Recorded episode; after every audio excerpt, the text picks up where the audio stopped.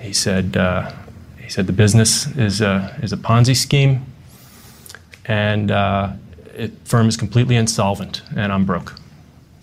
And then he just started sobbing, and I was. Uh, Este foi o princípio do fim, o dia em que Bernie Madoff assumiu a família. Ouvimos aqui um dos filhos, Andrew Madoff, eh, que tudo o que tinha feito até ali era uma grande mentira, que geria um esquema Ponzi, ou seja, um esquema em pirâmide, e que estava falido. No dia seguinte, 11 de dezembro de 2008, foi preso em casa pelo FBI foram os próprios filhos que o denunciaram às autoridades. A gigantesca fraude de 65 mil milhões de dólares começou entre amigos, familiares e pessoas das suas relações. Depois foi crescendo, chegou a bancos, universidades, instituições de caridade, pequenos e grandes investidores, também estrelas de Hollywood como Steven Spielberg ou Kevin Bacon. O princípio deste esquema é fácil de explicar, passa por atrair investidores com a promessa de grandes lucros, depois angariam-se novos investidores, cujo dinheiro se utiliza para pagar lucros aos primeiros e assim sucessivamente criando-se uma enorme pirâmide que não pode parar de crescer. Do dinheiro arrecadado, Madoff não investiu um único dólar. Bernie Madoff conduziu o esquema de fraude sem problemas, gozava de popularidade e confiança tanto por parte dos investidores como dos reguladores. Chegou a ser chairman do Nasdaq e pertenceu a várias comissões de regulação. Passou por uma grave recessão no início da década de 90, uma crise financeira global em 1998, mas foi a crise do subprime que atingiu o auge com a falência do banco Lehman Brothers em setembro de 2008 que o levou à ruína. Os fundos e investidores institucionais, pressionados pelos seus próprios clientes, começaram a retirar centenas de milhões de dólares da empresa de Madoff. Em dezembro de 2008, mais de 12 mil milhões de dólares tinham sido levantados e não havia dinheiro novo a entrar para cobrir os resgates. As vítimas da fraude, algumas das quais passaram da noite para o dia de uma riqueza confortável para o autêntico desespero, chegaram aos, aos milhares e estavam dispersas por 36 países. Mas mais do que dinheiro foi perdido, pelo menos duas pessoas suicidaram-se e um grande investidor de Madoff sofreu um ataque cardíaco fatal após meses em tribunal. Alguns investidores perderam as suas casas, outros perderam a confiança e a amizade de parentes e amigos que inadvertidamente colocaram em perigo ao levá-los para a empresa de Madoff. Mas Madoff não foi poupado à tragédia. O filho mais velho, Mark, suicidou-se no apartamento em Manhattan no, na manhã de 11 de dezembro de 2010, o segundo aniversário da prisão do pai. A vergonha pública e o assédio dos mídias foram suficientes para que Mark tirasse a própria, vida. Durante anos, os filhos e a mulher tentaram convencer o mundo de que nada sabiam do que se estava a passar na empresa. You know, there's a lot of people out there who are saying or will be saying as they watch this. This is all a charade. This was something that the Madoffs set up to get himself off the hook. This. I wish it were. I wish it were. I wish none of this was real. You know, I knew absolutely nothing about this uh, before my father shared the information with me. And it was the most shocking and, and terrible moment of my life. Ao programa 60 Minutes, em 2011, Andrew Madoff garantiu que não sabia de nada, até o pai ter contado o que andava a fazer há 30 anos, por e simplesmente a gerir o maior esquema Ponzi da história. Andrew e o irmão tinham uma empresa ligada à do pai que fazia trading de ações. Neste caso era mesmo verdade e muitas vezes Bernie Madoff levava os seus investidores ao andar onde os filhos uh, trabalhavam para mostrar uma sala cheia de corretores a vender e a comprar ações.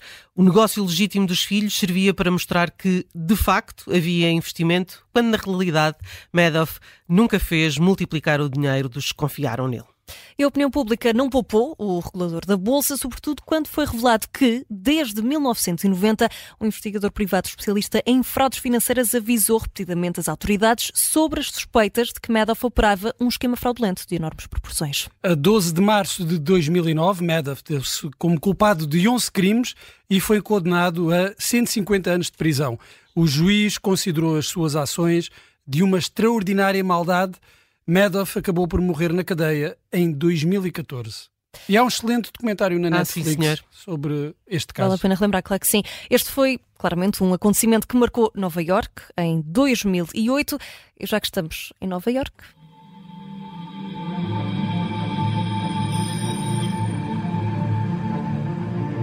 Bem, não, não é bem não é Nova, Iorque, Nova York, York, mas é parecido, é Gotham City. Em 2008 saiu o filme The Dark Knight de Christopher Nolan. O filme inspirado na banda desenhada da DC Comics foi um sucesso com mais de 158 milhões de dólares nas bilheteiras só no fim de semana de lançamento. Coisa Contou, pouca. é, pou- pouquinho. Contou com Christian Bale no papel de Batman e Heath Ledger no seu último grande papel no cinema como o Joker e esteve também nomeado para 178 prémios, aliás, eh, o Heath Ledger ganhou postumamente o de eh, melhor ator secundário e desses 178 prémios venceu 107. Dos Estados Unidos, viajamos até à Grécia. Também em 2008 chegou o filme Mamma Mia, que ficou em quinto lugar na lista de filmes mais lucrativos desse ano.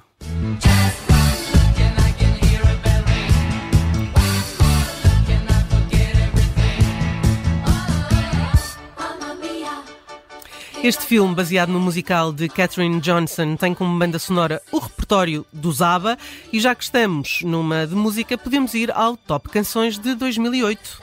Eu por mim ainda ficava aqui um bocadinho a ouvir mais uma Ah, é mas, ótimo para mas o vamos karaoke. ter- Ah, é, melhor- é, não é? Qual é Não que é é? a vossa go-to música de karaoke? Do karaoke eh, pode ser o Dancing Queen do Zaba, já que estamos Também é a falar uma de boa. Hum. Eu, eu tento, não, tento não ir ao karaoke. Pronto, é justo, é ABBA. justo. É, é, quer dizer, eu canto pessimamente mal, mas eh, gosto de cantar. Pronto, infelizmente vamos ter de cortar a aba porque vamos à melhor música de 2008. Shoulda had them apple bottom jean boots with Acho que ninguém estava à espera desta transição de É, aba foi- para foi Flowrider. assim, amplitude térmica e, esta não é tão boa para o karaoke, acho eu. Não, sei. não, também, não, também partilho dessa, dessa opinião. Em primeiro lugar, temos então esta Low de Flowrider. Foi a música mais ouvida em 2008. Esteve 10 semanas consecutivas no top da tabela de Billboard. Em segundo lugar, ficou Bleeding Love de Leona Lewis. E em terceiro, também No One é uma música boa para o Ah, karaoke. No One é- da Alicia Keys. Alicia Acho que também é É uma. preciso ter uma amplitude vocal. que- É verdade. Não, não é nada preciso. É só preciso é ter muita força de vontade. Exato, e confiança. E, e- e ouvintes tolerantes. Exato. Bem, dos singles passamos para os álbuns. Em 2008, os Coldplay editaram Viva la Vida or Death and All His Friends, o álbum mais vendido em todo o mundo nesse ano. Foi lançado em abril e recebeu oito prémios, entre eles um Grammy. E é precisamente com o tema título deste disco dos Coldplay que fechamos este K760. Viva lá vida! A concluir a viagem no tempo de hoje.